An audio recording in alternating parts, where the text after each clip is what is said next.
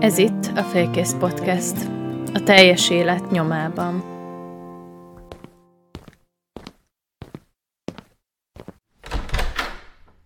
Na hello, sziasztok! Ez itt a Félkész Podcast, üdvözlök mindenkit! A mai epizódunkban itt vagyok Kustos Eszterrel, akivel beszélgetni fogok, és mielőtt elkezdenénk, én egy ilyen bemelegítést szeretnék csinálni, ami a Would You Rather. Készítettem két kérdést neked, és szeretnélek megkérni, hogy válaszolj rá. Szuper, nagyon jó, nagyon jó, hogy így kezdünk. Sziasztok, én is üdvözlök mindenkit. Jöhetnek a kérdések. Jó. Első kérdés. Inkább rendelkeznél a képességgel, hogy azonnal kommunikálja a betegekkel bármilyen nyelven, vagy inkább rendelkeznél fotogén memóriával az orvosi ismeretek terén? Hát ezt egyszerű lesz megválaszolnom. A fotogén memória az mindent vinne. Szerintem onnantól, hogy az ember mindent tud, onnantól rendelkezik már a kompetenciával, utána a többit meg megoldanám valahogy kézzel-lábbal a kommunikációt. Második kérdés. Inkább egy olyan világban élnél, ahol mindenki gondolatait láthatnád beszélő buborék formájában a fejük fölött, vagy egy olyan világban, ahol az érzelmek színes aurák formájában jelennének meg? Hú, ez nagyon jó kérdés.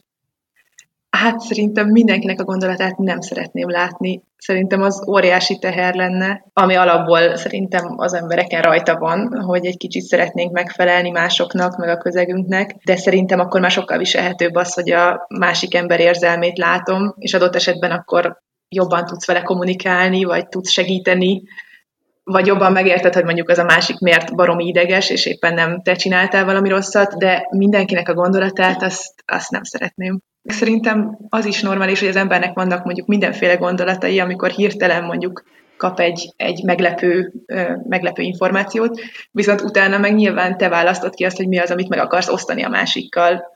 És szerintem az jó, hogyha van egy kis időd saját magadba rendszerezni, hogy mit közvetítesz a másik felé, ugyanakkor viszont teljesen normális, hogy mondjuk vannak olyan gondolataid, amiket utána majd nem mondasz ki.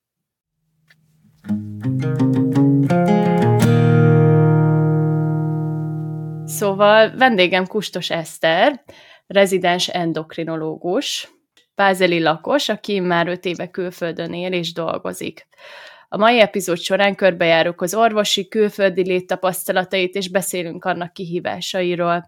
A beszélgetés vége pedig a személyis értékekre fog fókuszálni, ahol megbeszéljük, milyen fő értékek vezérelték Esztert az útja során. Szóval, első kérdésem amikor karrierutakról beszélünk, leginkább akkor két csoportba tudunk embereket tenni. Tudod, azok, akik gyermekkoruk óta tudják, hogy kik lesznek, és vannak azok, akik később találták meg az útjukat. Melyik csoportba tartozol te, és hány évesen mikor fogalmazódott meg benned, hogy orvosi pályára szeretnél lépni? Szóval erre egyszerű lesz válaszolnom. Én abba a csoportba tartozom, aki nagyon hamar tudta, hogy mit szeretne csinálni.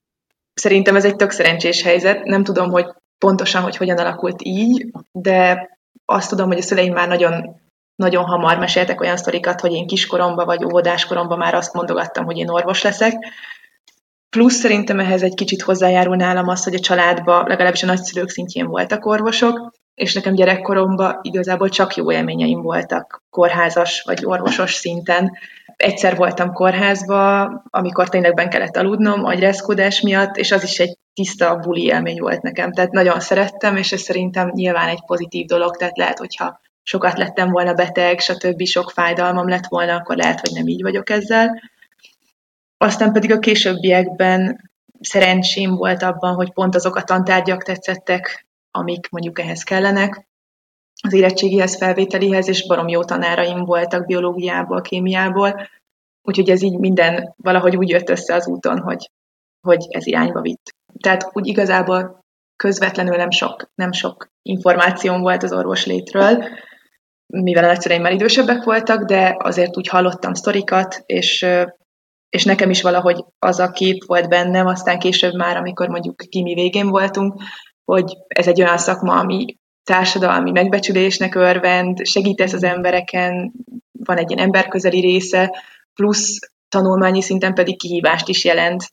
Tehát azt is mindig mindenki úgy mondogatta, hogy jaj, hát az orvosi az nem könnyű. És valahogy ezek így számomra pont mind, mind összejöttek, és mind motiválóan hatottak. És volt olyan, amikor azt mondták, hogy jaj, ez túl nehéz, ezt inkább ne próbáld meg, vagy próbáltak róla lebeszélni? Nem, szerencsére ilyen, ilyenre nem emlékszem, arra viszont emlékszem, hogy ott az érettségi környékén a ponthatárok miatt beírtam mást is, azt hiszem valamilyen gazdasági főiskolát, vagy valami teljesen mást, mert azon gondolkodtunk, hogy ha nem jön össze, vagy valami nem sikerül, akkor mindenképp legyen valami B-terv, tehát hogy nehogy ott álljak, hogy ez volt az álmom, és nem jött össze, és akkor még várni kell egy évet. Szóval ilyen azért volt, hogy, hogy legyen egy másik út is, de igazából nem, nem nagyon gondoltam erre reálisan, hogy én majd más fogok csinálni. Most jelenleg rezidensként élsz Bázelben, és ha jól számolom, akkor úgy jön ki, hogy egyetem után költöztél külföldre. Sokszor, amikor költözésről van szó, akkor én tapasztalataim szerint olyan kérdéseket kaptam, hogy jaj, hát ahhoz ugye hosszas felkészülés szükséges, meg azért el, át kell gondolni, hogy hogyan kell dönteni. Valójában hogy volt ez a te esetedben? Könnyű volt meghozni ezt az döntést, vagy nem? Hát szerintem az én utam ilyen szempontból nem teljesen tipikus, bár nem is tudom, hogy van-e egyáltalán egy tipikus út a kiköltözéshez, mivel én alapvetően nem terveztem egyébként külföldön dolgozni, hanem ahogy megismertem a barátomat, mostani férjemet, úgy jött egyre közelebb, vagy úgy barátkoztam meg ezzel az egész gondolattal, hiszen ő már tudatosan készült, el, készült erre az egész egyetem alatt, így amikor ott tartottuk, hogy munkát keresünk, akkor nálunk ez úgy adódott, hogy nem szerettem volna, hogy ő kompromisszumot hozzon, és aztán azt mondtam, hogy majd meglátjuk, hogy mi lesz. Nyilván ezek után nem úgy költöztem én ki, hogy csak miatta, mert szerintem ekkora terhet azért nem lehet egy párkapcsolatra tenni, hanem bennem is bennem volt az, hogy ez egy kihívás, és kipróbálom, de szerintem ami nagyon fontos, és szerintem ami ami segített nekünk, hogy egyetem után szerintem az ember sokkal szabadabban hoz még döntéseket. Tehát igazából nem vagyok benne biztos, hogy ezt, ezt a döntést mondjuk most is 31 éves fejjel meg tudnám hozni. De azt is aláírom, hogy előkészületeket igényel, biztos, hogy utána kell nézni egy csomó mindennek, és mondjuk ez biztos, hogy hónapok, vagy egy fél év legalább, én, én azt mondanám, hogy kell ahhoz, hogy az ember, az ember kiköltözzön, de igen, ilyen szempontból szerintem az én utam az nem teljesen nem teljesen tipikus. Mert nem gondolod tipikusnak?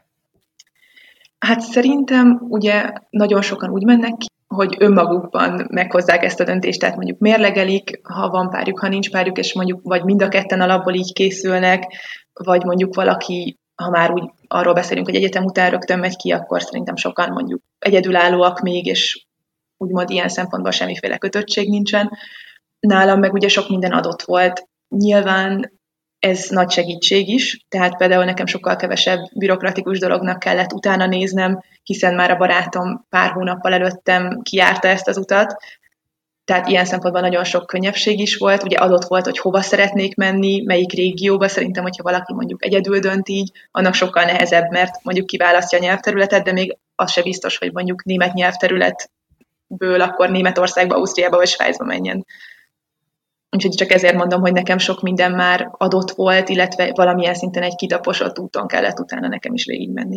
Az előző beszélgetésem során Andrissal beszéltem, akiről annyit kell tudni, hogy New Yorkban volt két évet barátnőjével, és őt is kérdeztem erről, hogy hogyan történik meg ez az igazából ez a párbeszéd egy párnál, hogy akkor nekem van egy lehetőségem, szeretnék kimenni, szeretném, hogy te is gyere velem. Ezt azért kérdezem, mert gyakran találkoztunk azzal, hogy vannak ismerőseink, akik nagyon szívesen megpróbálnák magukat, viszont valami visszahúzza őket. Hogy volt ez nálatok? Igen, ez egy elég nehéz kérdés tud lenni.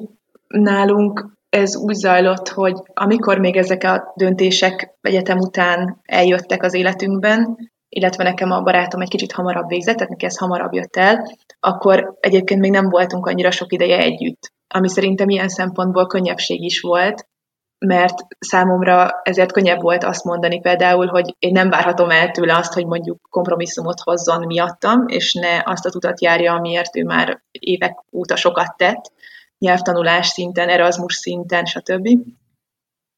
Úgyhogy nálunk ez inkább úgy zajlott, hogy, hogy leültünk és megbeszéltük, hogy, hogy jó, akkor én nem várom el tőle azt, hogy Magyarországon maradjon, hiába én így terveztem a jövőmet, és utána pedig egyébként mi nyitva hagytuk egy darabig, hogy hogy, hogy lesz, és, és azt mondtuk, hogy megnézzük, hogy, hogy nekem milyen lehetőségeim adódnak, akár Magyarországon, illetve azt is megnézzük, hogy a kapcsolatunk hogy tud funkcionálni abban az időben, amikor külön országokban élünk.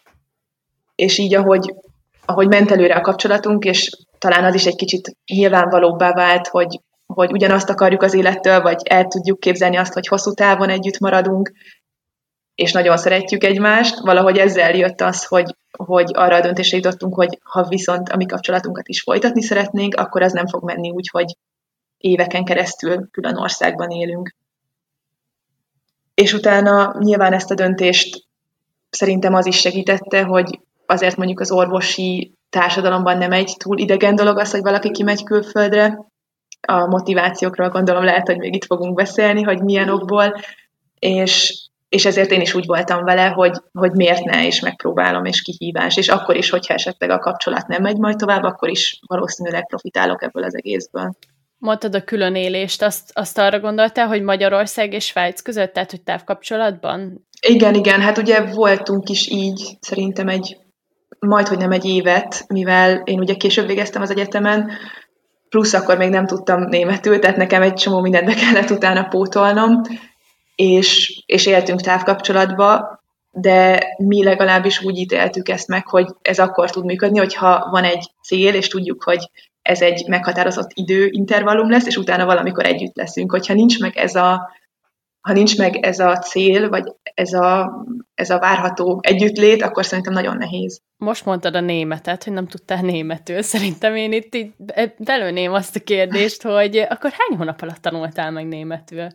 Hát igazából nem hónapokat mondanék, de mondjuk egy évet, szerintem egy év alatt tanultam meg németül, de nyilván óriási különbség van a között, hogy az ember le tud tenni egy nyelvvizsgát, amit szerintem egy fél év intenzív tanulás után nagyjából sikerült letennem egy középfokot. Igaz, hogy akkor csak ezzel foglalkoztam, de hogy szerintem nagyon el kell különíteni azt a nyelvtudást, amivel az ember le tud tenni egy B2-es nyelvvizsgát, ami egyébként a legtöbb helyen elvárás szerintem, külföldi országokba, vagy német nyelvterületen. Én csak hozzáhasonlítom, hogy angol nyelvet hány éven keresztül tanultam, VS az, hogy hat hónap alatt eh, megtanultál németül, szerintem az egy elég szuper eredmény. Hát igen, nyilvánvalóan angolul a legtöbb ember, illetve hát Magyarországon a legtöbbünk úgy van, hogy van egy első idegen nyelve, amit ugye hat éves korától szinte tanul, és ez a legtöbb embernek szerintem angol, de szerintem azt nem is lehet ehhez hasonlítani, mint amikor az embernek ott van, ott lebeg a szem előtt, hogy úristen, nekem ezen a nyelven majd helyt kell állnom, és én tényleg mondjuk ebben az időszakban folyamatosan csak ezzel foglalkoztam, tehát akkor ez úgy nézett ki, hogy intenzív nyelvtanfolyam csoportban, mellette magántanár, és gyakorlatilag egy napi majd, hogy nem egy napi 8 órás munkaidőt ezzel töltöttem ki. Ezzel együtt azt mondom, hogy szerintem még hogyha Angliába költöztem volna ki, és angol volt nekem is az első nyelvem, szerintem ott is lettek volna problémáim az elején a nyelvvel tőlem is kérdezted még a felvétel előtt, hogy hogy állok a Dánnal, és hát igen, nekem, nekem nincs motivációm ezzel tovább haladni, viszont biztos vagyok benne, hogyha egy olyan döntést hozok meg, hogy itt maradok, akkor, akkor biztos vagyok benne, hogy sokkal motiváltabb lennék abba, hogy tanuljam a nyelvet. Igen, ez teljesen így van. Szerintem erre is azért igaz, hogy a határidő a legjobb múzsa. Tehát, hogyha valakinek van egy pont, amire tudja, hogy egy év múlva le kell tenni egy nyelvvizsgát például, vagy van egy állás lehetősége, ahol tudja, hogy muszáj lesz meetingekben részt venni, vagy meetingeken részt venni ezen a nyelven, azt szerintem egy akkora félelmet kelt az emberbe, hogy akkor mindenét, mindenét beleadja. Mesélj akkor egy kicsit rezidens képzésről, ha jól tudom, kicsit másabb a rendszer magyarhoz képest. Eddig voltál, ha jól tudom, három helyen már, a képzésed során. Mit kell tudni, mi a különbség a magyar és a svájci rendszer között? Igen, egyébként elég sok különbség van a kettő rendszer között.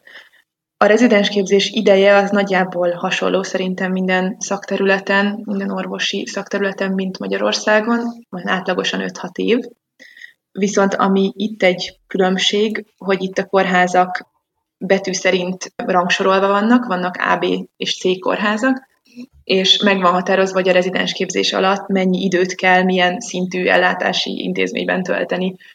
Tehát leegyszerűsítve az A kórház mondjuk, mint otthon a klinikák, a centrumkórház és mindenféle beteget és betegséget és ritka dolgokat is el tudnak látni, a B kórház az mondjuk ennél kisebb, a C kórház azok pedig például rehabilitációs intézmények.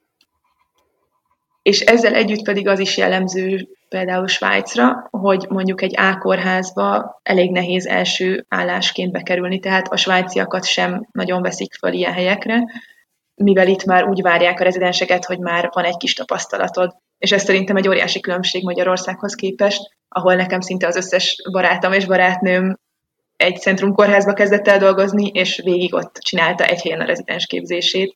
Most itt a budapesti ismerőseimre gondolok, nyilván aki mondjuk vidékről jön, ott, ott jellemzőbb az, hogy bizonyos gyakorlatokat mondjuk Budapesten csinálnak, de Svájcban az nagyon-nagyon ritka, hogy valaki egy munkahelyen csinálná végig a rezidens képzést. Hogy értetted azt, hogy már bizonyos tapasztalatot várnak el tőle, tehát hogy a BC-nél kell dolgozni ahhoz, hogy A-ba kerülj, így érted? Igen, így értem általában ez a, ez a megszokott rend, amit, amit követnek az emberek, mivel a BC kórházakban lehet arra számítani, hogy mondjuk egyszerűbb korképeket látsz, vagy adott esetben kisebb a terhelés, mondjuk ügyeletben kevesebb felelőssége van az embernek, ilyesmikre gondolok, míg egy ákorházban általában nagyon nagy a terhelés, több a beteg, és komplexebb esetekkel találkozol, amihez jól jön, hogy már az egyszerűbb dolgokat többet láttad, és már bizonyos dolgokat mondjuk automatikusan tudsz, vagy bizonyos kérdésekre automatikusan tudsz válaszolni.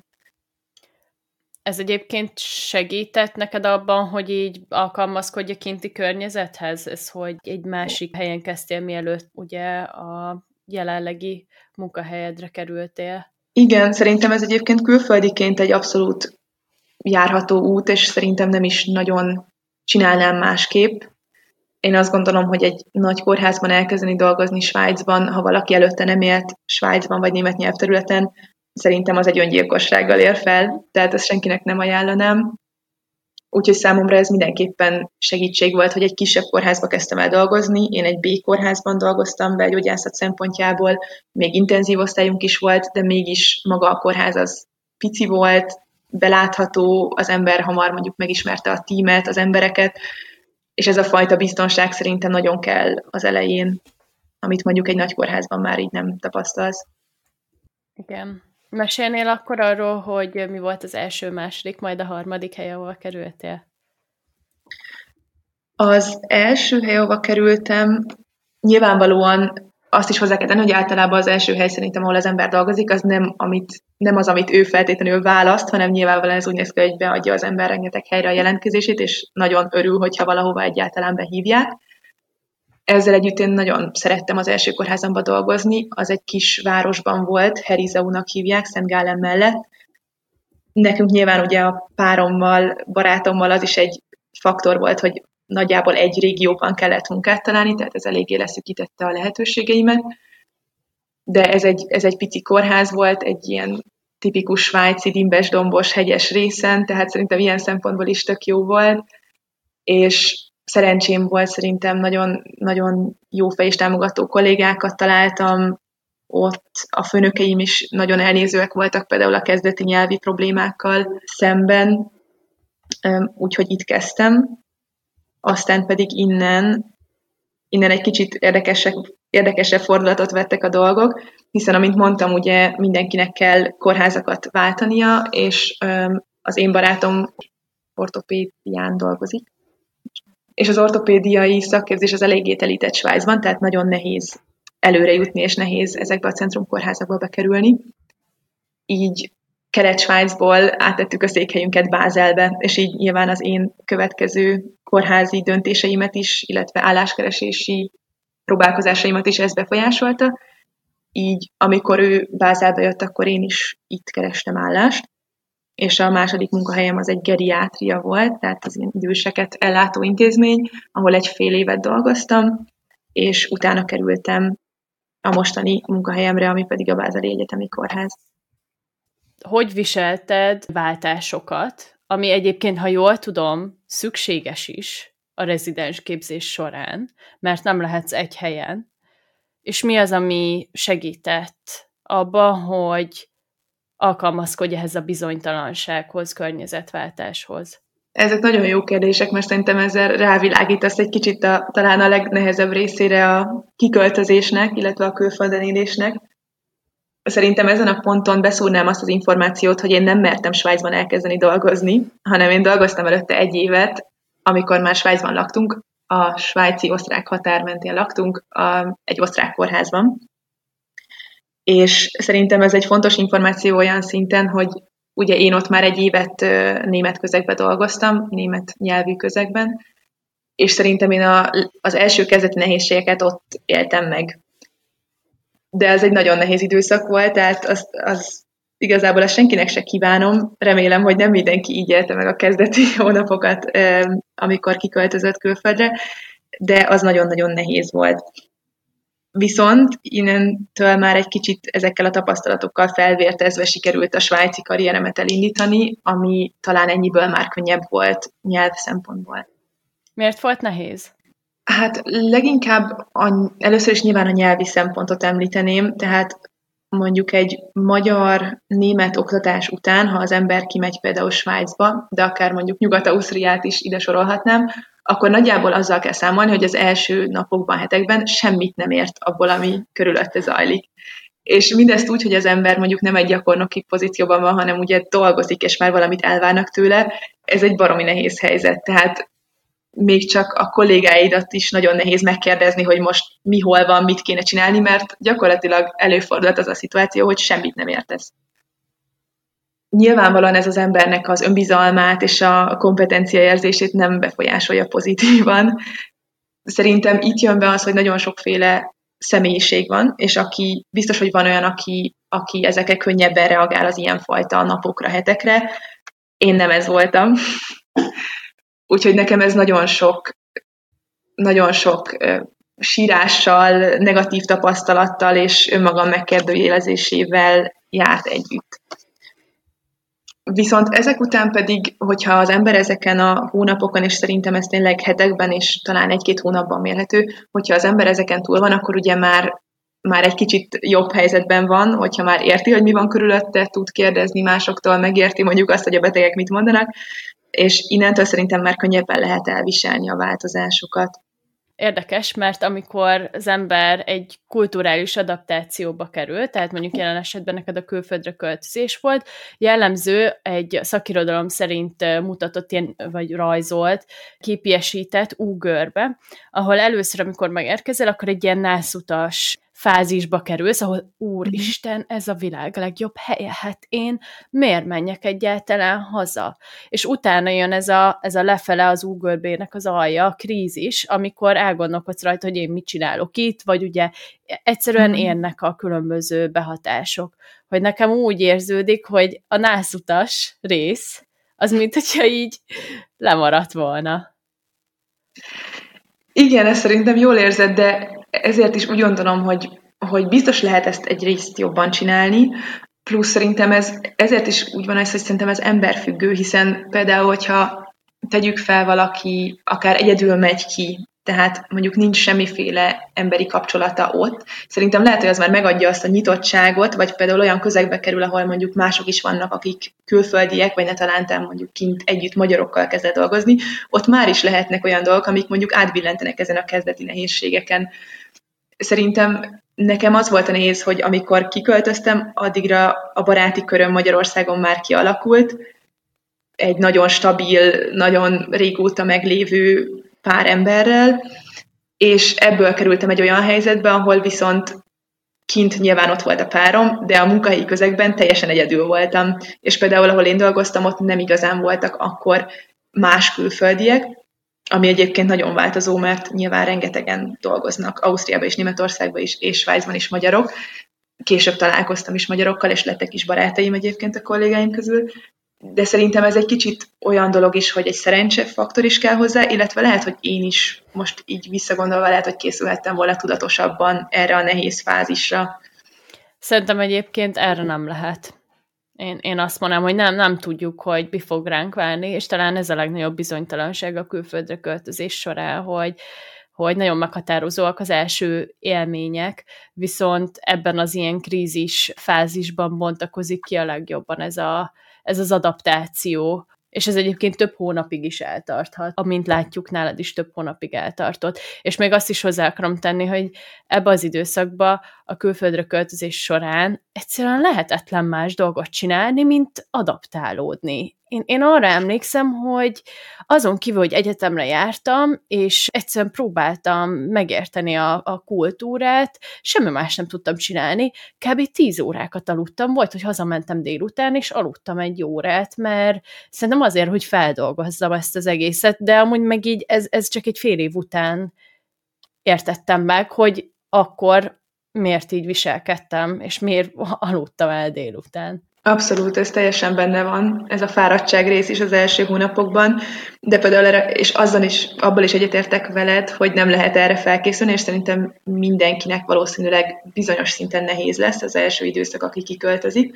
Viszont most, ahogy itt meséltél, az megragad bennem, hogy te ugye egyetemre mentél ki, és szerintem ez egy fontos pont, hogyha az ember már esetleg korábban akár egyetemistaként gondolkodik azon, hogy valahova külföldre menjen, szerintem ez manapság egy barom jó lehetőség, hogy egyetem alatt el tudsz menni akár teljes szemeszterekre, vagy masterstudiumra, vagy egy Erasmusra, arra a nyelvterületre, abba az országba, amin esetleg gondolkozol és szerintem ez például egyébként valamennyire tud segíteni, hogyha már egy kicsit az ember, még ha nem is ért semmit abból, ami körülötte történik, vagy ilyenfajta nehézségei vannak, legalább belelát a rendszerbe, mondjuk az én esetemben a kórházi dolgokba, mi hogy működik, ami nyilván teljesen más, mint Magyarországon.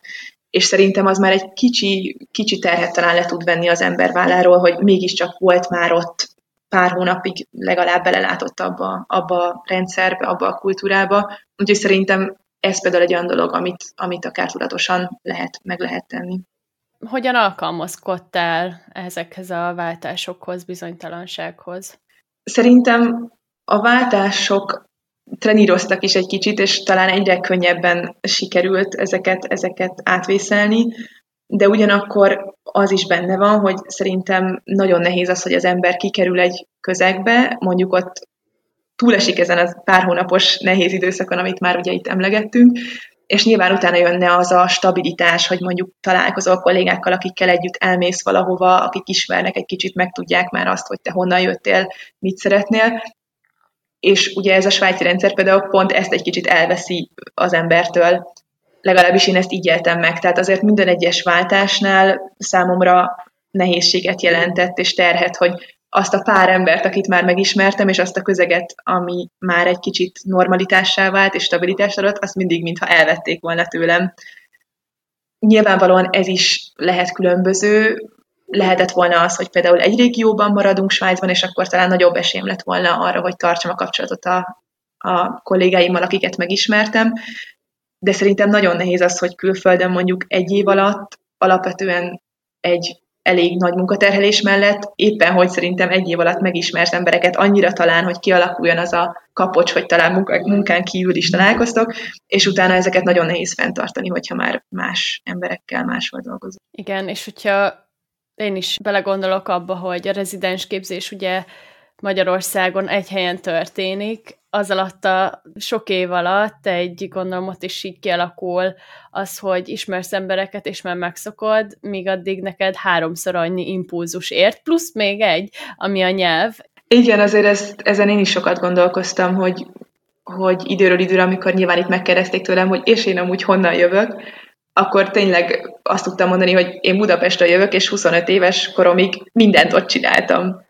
Tehát igazából mindenem ott van, a családom, a barátaim, az utcák, amiket ismerek, és azért ehhez képest ez egy óriási fordulat, igen. Hogyan befolyásolta a külföldre költözésed a személyes fejlődésedet? Szerintem mindenképpen óriási mértékben változtat ez az ember személyiségén. Szerintem akár az emberi kapcsolatok terén nagyon-nagyon felértékelődnek szerintem azok a szoros barátságok, amiket az ember eddig felépített, ilyen szempontból nem biztos, hogy az a legjobb út, vagy legalábbis az a, az a legjobb szituáció, amiben én vagyok, mert nekem abszolút az maradt meg, hogy a barátaim azok, azok nekem a magyar barátaim, és igazából itt lettek olyan ismerőseim, kedves ismerőseim, akikkel szívesen találkozok, de azt a fajta mélységet meg sem közelíti semmilyen itteni kapcsolatom ez alatt az öt év alatt, amit felépítettem. Tehát azt mindenképpen kiemelném, hogy szerintem azok a barátságok, akik tényleg közel vannak, vagy azok a barátok, akik tényleg közel vannak hozzád, azok szerintem sokkal inkább felértékelődnek, míg hogyha Magyarországon élnék, azt valahogy kicsit ilyen alapvetőnek venném szerintem, hogy ők ott vannak mellettem. Szerintem ez az egyik fontos pont, és nyilvánvalóan, hogy az ember mindig időről időre szerintem nehézségekbe kerül, illetve hát olyan helyzetekbe kerül, ahol mondjuk őt nem ismerik, azt se tudják, hogy milyen, azt se tudják, hogy milyen, hogyan dolgozom, hogy nekem mi a fontos, nyilván azt se tudják, hogy honnan jöttem. Szerintem az egy kicsit az embert ilyen, hogy is mondjam, reziliensé teszi, vagy, vagy kicsit ad azért egy önbizalmat is az, amikor észreveszed, hogy hát igazából valahol minden ember ugyanazt keresi az életben, és valahol te is mindig megtalálod a helyedet, és azokat az embereket, akik hozzád közel állnak, és szerintem ez egy, ez egy tök nagyon bizalom növelő tényező. Igen, ez olyan, mint egy ilyen felismerés lenne talán. Igen, igen, és egy kicsit talán ki is nyitja a világot, tehát hogy ha az ember már valahol megtalálta a helyét, ahol az elején úgy indult, hogy azt se tudta, hogy miről van szó, akkor szerintem ez utána, utána tovább motivál arra, hogy úgy vagy vele, hogy jó, most, most már, hogyha bármi történik, akkor is meg tudom csinálni és szerintem ez nagyban abból adódik, hogy az ember a komfortzónájából szinte folyamatosan ki kell, hogy lépjen, hogy ezekben a helyzetekben helytálljon, és összességében szerintem ez, ez az ember személyiségét erősíti.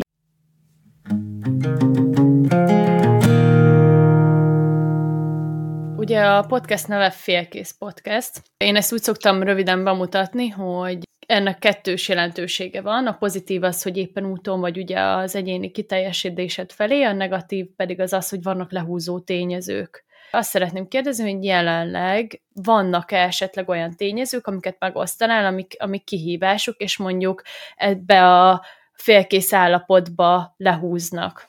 Abszolút, nagyon sok nehézséget tudom mondani. Nem, nem így van, de mindenképpen szerintem aki külföldön él, szerintem folyamatosan találkozik olyan dolgokkal, amik számára nehézségek. Kezdjük ott, hogy például ami szerintem Svájcra jellemző, és lehet, hogy nem, ezt nem mindenki tapasztalja, aki mondjuk vegyük Európát, aki Európába, különböző országokba kivándorol, az az, hogy Svájcban 10 órás a munkaidő, szinte minden munkahelyem, és rezidensként az a jellemző, hogy az ember szinte minden nap túlórázik. Nyilván ez munkahelye, munkahelye válogatja, de nagyjából ez az átlag. És így a, legalábbis a mi hétköznapjaink úgy néznek ki, hogy, hogy nagyjából héttől hétig dolgozunk, és ezek után, hogyha az ember kiszámolja, nincs olyan nagyon sok ö, szabad ideje, ami a napokból hátra marad. Szerintem ez egy olyan tényező, ami, ami egyébként nagyon fontos például azoknak, akik mondjuk szeretnének német nyelvterületen dolgozni, akár orvosként, például az Ausztriában teljesen máshogy van, ott szerintem többnyire egy sokkal jobb work-life balance lehet megtalálni, de itt például Svájcban ez mindenképpen egy olyan dolog, ami, ami nagyon ráteszi a bélyegét a hétköznapokra.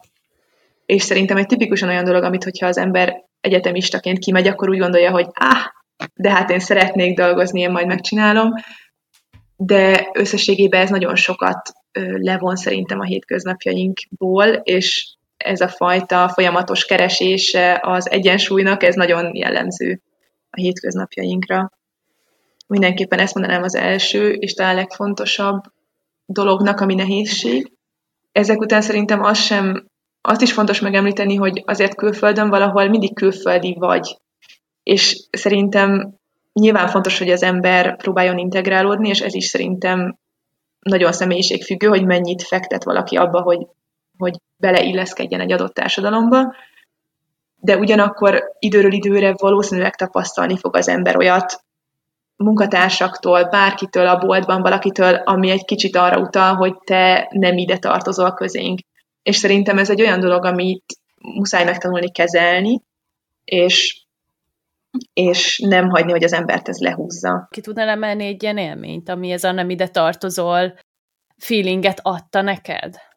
Hát szerintem most talán nem, nem is egy élményt tudnék kifejezni, de az biztos, hogy nagyon talán az elején főleg sok olyan élményem volt, amikor éreztem például egy orvos-beteg kapcsolat szintjén, hogy nem kapom meg azt a tiszteletet a betegektől, mint mondjuk a svájci kollégáim, vagy akik német anyanyelvűen szólnak hozzájuk. Én igazából nem is nagyon hibáztatnám ezért az embereket, mert szerintem mondjuk egy faluban élő svájci öreg bácsitól nem várhatom el azt, hogy, hogy ő teljesen teljesen neutrálisan álljon hozzám. Nyilván ez, ez szerintem sok esetben egy őszinte reakció. Azt is hozzátenném, hogy nőként szerintem a női orvosok nagyon sokszor talán otthon is, meg bárhol is azért van egy ilyen nővérkézés, tehát szerintem nagyon sokszor van egy olyan reakció az emberektől, hogy, hogy, hogy azt újra be kell magad mutatni, hogy nem, te nem a nővérke vagy, hanem egy orvos, de, de leginkább az orvos-beteg kapcsolatokban sokszor éreztem, főleg az elején azt, hogy van egyfajta más közeledés hozzám, mint mondjuk egy, akár egy svájci női orvoshoz. De nyilvánvalóan ez idővel egyébként ahogy az ember már egy kicsit magabiztosabban lép fel, változik, illetve szerintem az is nagyon fontos, hogy az ember ezt hogy, hogyan reagálja le. Tehát nyilvánvalóan lehet ezt nagyon magadra venni, illetve lehet egy kicsit úgymond elereszteni a füled mellett, és csinálni a dolgodat, hiszen van egy közös cél mondjuk adott esetben egy beteggel, hogy ő jól legyen, és ez, ez azért felülírhatja azt, hogy most ő mit gondol rólam, vagy éppen mit mondott, tehát azért ezeket lehet egy kicsit nagyvonalúan kezelni, de nem a legelején szerintem, nem az első pár hónapban például. Kollégákkal volt ilyen? Kollégákkal kevésbé tapasztaltam ilyet.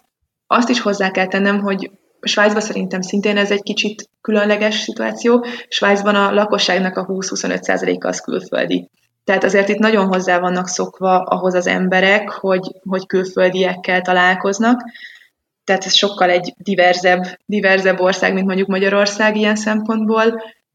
De az is igaz, hogy akikkel mondjuk egy baráti viszont sikerült kialakítanom ebben az öt évben, mióta itt lakom, ők igazából egyikük sem svájci. Tehát ez egy érdekes, érdekes párhuzam valahogy, valahogy szerintem a külföldiek is végül is érthető módon jobban egymásra találnak, hiszen nekünk sokkal több olyan élményünk van, ami összeköt minket, mondjuk legyen akár egy, mondjuk egy cseh kolléga meg köztem, mint mondjuk egy svájci meg köztem, hiszen ők ők ugye az otthonukban vannak, teljesen más élményekkel gazdagodnak, akár a szakmai útuk során, mint mondjuk egy külföldi és egy másik külföldi.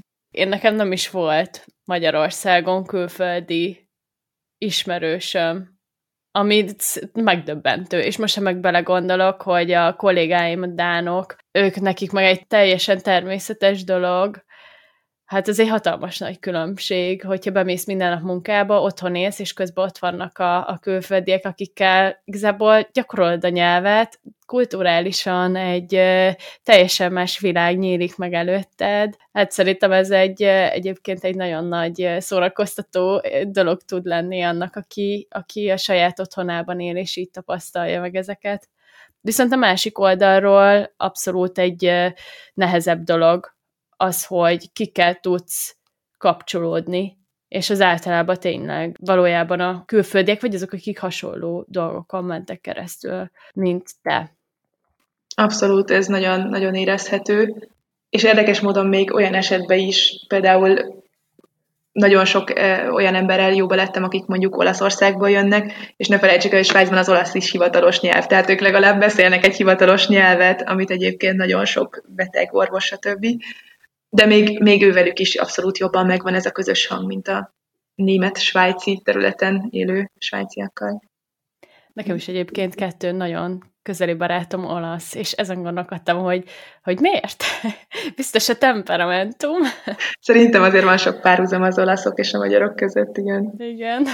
Ha jól számolom, akkor az, hogyha tíz órákat dolgozol, konkrétan három órád van minden nap saját magadra, arra, hogy felkészülj a következő napra, hogy egyél egy jót, közbe kikapcsolódj, esetleg mozog, sétálj egyet, feltöltődj.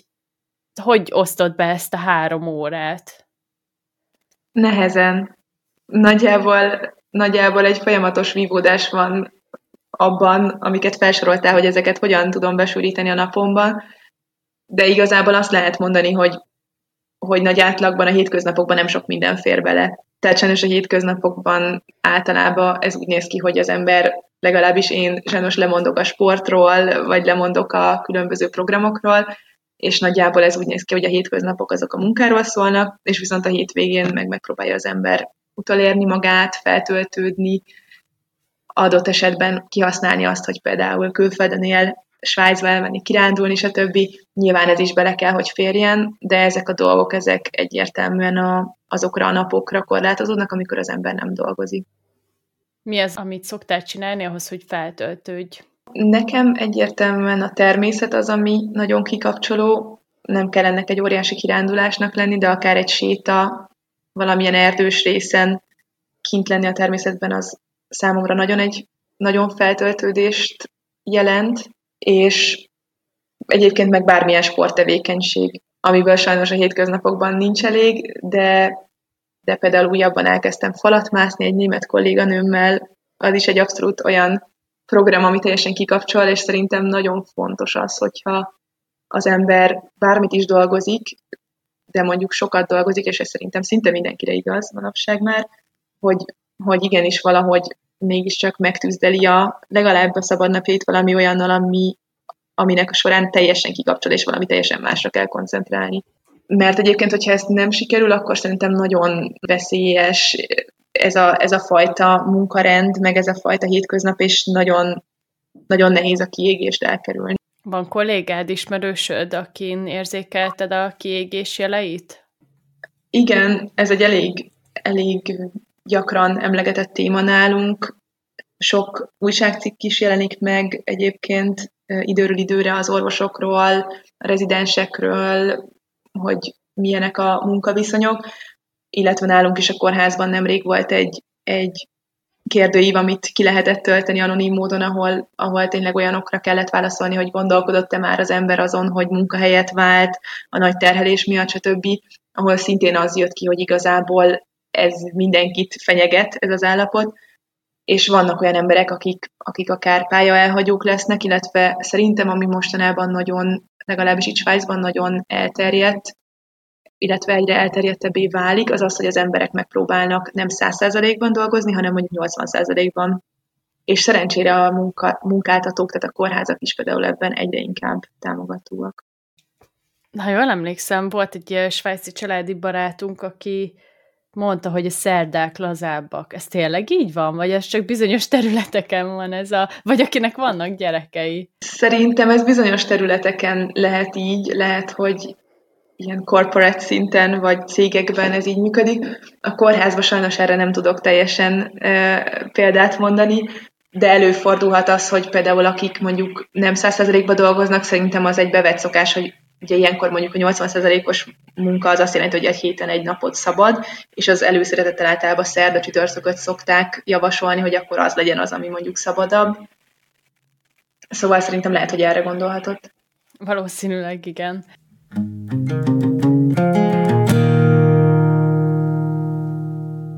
Térünk akkor rá a személyes értékeidre. Küldtem neked egy listát, igazából megkértelek, hogy válasz tizet, majd a szűkítsd le háromra, és arra kértelek, hogy úgy szűkítsd le, hogy mi az, ami nélkül úgy érzed, hogy mond nem tudsz élni, vagy nem fér bele, hogy kimaradjon az életedből ez az érték. Melyeket választottad? Elég sokat ültem rajta, de szerintem sikerült kiválasztanom azt a hármat, ami talán a mostani énemre leginkább jellemző, hogy a fő, főbb helyeket elfoglalja a listámon. Az elsőnek a családot választottam, ami szintén egy olyan dolog, ugye itt a barátságokat említettem már, hogy, hogy ezek hogy alakulnak, illetve mennyire felértékelődnek, hogyha az ember külföldön él. Nyilván ez a családdal sincsen másképp, tehát az egy nagyon fontos helyet foglal el a, az életünkben a férjemmel, hogy a családjainkkal kapcsolatot tartsunk. Legyen ez a szabadságaink megtervezése, vagy legyen akár az, hogy olyan lakásba költöztünk például, ahol van egy vendégszobánk, hogy, hogy a család bármikor jöhessen. És nyilván azt se felejtsük el egyébként, hogy aki mondjuk szerintem külföldre akar költözni, vagy külföldön próbál szerencsét, szerintem mindenképp kell egy olyan anyagi bázis, amit leginkább a családot fog az elején neked megadni, illetve azt a startot, hogy, hogy el tudjál indulni. Tehát most ilyen szempontból is akkor fel tudom ezt hozni, hogy ezért nagyon fontos az, hogy az embert a családja támogassa, illetve hogy ő is aktívan tegyen azért, hogy ez a kapcsolat fennmaradjon. Igen, szóval ez volt az első. A második érték, amit választottam, illetve a második a listáról, az a balance volt, szóval az egyensúly. Szerintem az itt lejött a beszélgetésünkből, hogy ez egy örökös keresés nekem, illetve szerintem sok embernek, aki, aki kiköltözik valahova, itt most értem azt, hogy szerintem az nagyon-nagyon fontos hosszú távon, hogy az ember megtaláljon egy egyensúlyt szakmai, szakmai dolgokban, mellette a saját magánéletében, párkapcsolat, akár a mentális egészség szintjén, és ez, ez elég nehéz számomra, de folyamatosan ott van az első dolgok között, amit próbálok, próbálok elérni. Úgyhogy ez volt a második, és a harmadiknak pedig a safety-t írtam, ami szerintem számomra egy nagyon fontos dolog. Lehet, hogy ez most a szakmai tapasztalatok, vagy szakmai útból nem igazán látszik, de egyébként nekem így az egyensúly, meg az, hogy, hogy tudjam, hogy holnap mi fog történni velem, és egy ilyen biztonságérzetem legyen, az számomra nagyon fontos. Úgyhogy ez az, amit, amit szintén próbálok itt most elérni, és remélem, hogy, hogy most már itt Bázelben akkor megtalálom ezt a fajta biztonságot, és szerintem ez is talán mindenkinek egy olyan dolog, amit, amit, ami fontos, főleg mondjuk, hogyha külföldön élsz, hogy legyen egy biztos pontod, egy biztos otthonod, egy biztos közeged, amit ugye külföldön gyakorlatilag magadnak kell a semmiből megteremteni. Igen, gyakorlatilag teljesen nulláról kell kezdeni mindent. Hogyan jelennek meg ezek az értékek a mindennapjaidban? Tehát hogyan tartott fenn akkor, hogy a család nagyon fontos, a családdal a kapcsolatot? Szerintem, ami ilyen szempontból különleges abban azoknak, akik külföldön élnek, inkább így mondom, az az, hogy a szabadságaidat hogyan osztod be. Nekünk például a szabadságaink nagy része az arra megy el, hogy hazamegyünk, és a családunkat meglátogatjuk, illetve az is egy fő szempont, hogy figyelünk rá, hogy időről időre megszervezzük azt, és időt szakítsunk arra, hogy a családunk minket meglátogasson. Úgyhogy ez, ez mindenképpen egy fontos szempont, ami alapján szervezzük az életünket. Balansz? A balansz az leginkább egy folyamatos harcként nyilvánul meg a hétköznapokban. Legyen ez akár az, hogy hogy az ember megerőlteti magát, és akár mondjuk fél tízkor még elindul egyet sétálni, hogy valami legyen a napjában, ami nem csak a munkáról szólt, de azért be kell vallanom, hogy ez nem mindig jelenik meg a mindennapjaimba, tehát ez inkább egy olyan dolog, amit nagyon keresek, és még nem találtam meg rá tökéletes receptet. Biztonság? A biztonság az szerintem abban jelenik meg, hogy, hogy megpróbáltunk, vagy megpróbáltam egy olyan otthon teremteni magunknak, ahol, ahol jól érezzük magunkat itt kint, és szerintem, szerintem ez most arra sikerült is, illetve, illetve szerintem most így a szakmai életemben is sikerült elérni egy olyan, olyan szintet, amikor van egyfajta állandóság az életemben, és ez, ez egy biztonságot is ad. Úgyhogy most úgy néz ki, hogy pár évet legalábbis, jó pár évet valószínűleg egy helyen fogunk maradni, és így ez számomra ez jelenti azt, hogy, hogy sikerült elérni egyfajta biztonságot. Köszi szépen, hogy megosztottad ezeket az értékeket, és remélem, hogy másoknak egy motiváló tényező tud lenni abban, hogy átgondolják, mik azok az értékek, amik képviselik, vagy amik, amik igazából őket formálják, és ennek tudatában lenni sokat segít a mindennapok megélésében, illetve a határok megszabásában, hogy például mire tartogatod azt a három órát. Mielőtt még lezárjuk a beszélgetést, van esetleg olyan könyv vagy podcast, amit szeretnél ajánlani, ami neked valamiben segített, esetleg valamire ráébredtél? Most pont, ami egyébként mellettem van könyv, ez a, hát ez németül van, de az a címe, hogy Das Sechs Minuten Erfolgs Journal, vagy Journal. Ez egy érdekes könyv, ez például pont szerintem nagyjából akkor vettem meg, amikor nem régóta éltem Svájcba. Egyébként ez egy pont ebben a könyvben ugyanúgy szerepelnek ezek az értékek, és ebben is benne van az, hogy az ember választa ki azokat, amik őt jellemzik. Igazából ez egy, ez egy napló, ami nagyjából abban segít, hogy az ember megszervezze az életét, és úgy össze be az idejét, hogy minden beleférjen. Például ez szerintem egy tök érdekes olvasmány. Magyarul szerintem úgy van akkor, hogy 6 perces sikernapló, hogyan valósítsd meg higgadtan az, és eltökélten a céljaidat. Köszi ezt az ajánlót. Szerintem érdekes lehet egyébként mindenkinek, főleg akár annak is, aki belevág valami új szakmai vagy életkihívásba. Köszi szépen, hogy részt vettél ezen a beszélgetésen. Sok sikert kívánok az elkövetkezendő időben, és remélem megtalálod azokat a dolgokat, amiket említettél, és tovább tudod ezeket a, az értékeket képviselni. Én is nagyon köszönöm, hogy meghívtál, és azoknak pedig, akik esetleg most állnak olyan döntés előtt, hogy kimennek külföldre, vagy egy nagyobb váltás előtt állnak az életben, pedig azt mondom, hogy egyébként az ember mindig utólag jön rá, hogy sokkal többet képes elviselni, meg elérni, mint amit alapvetően magáról gondol. Hasonlóan én is így gondolom, és köszi szépen. Köszi. Sziasztok! Sziasztok!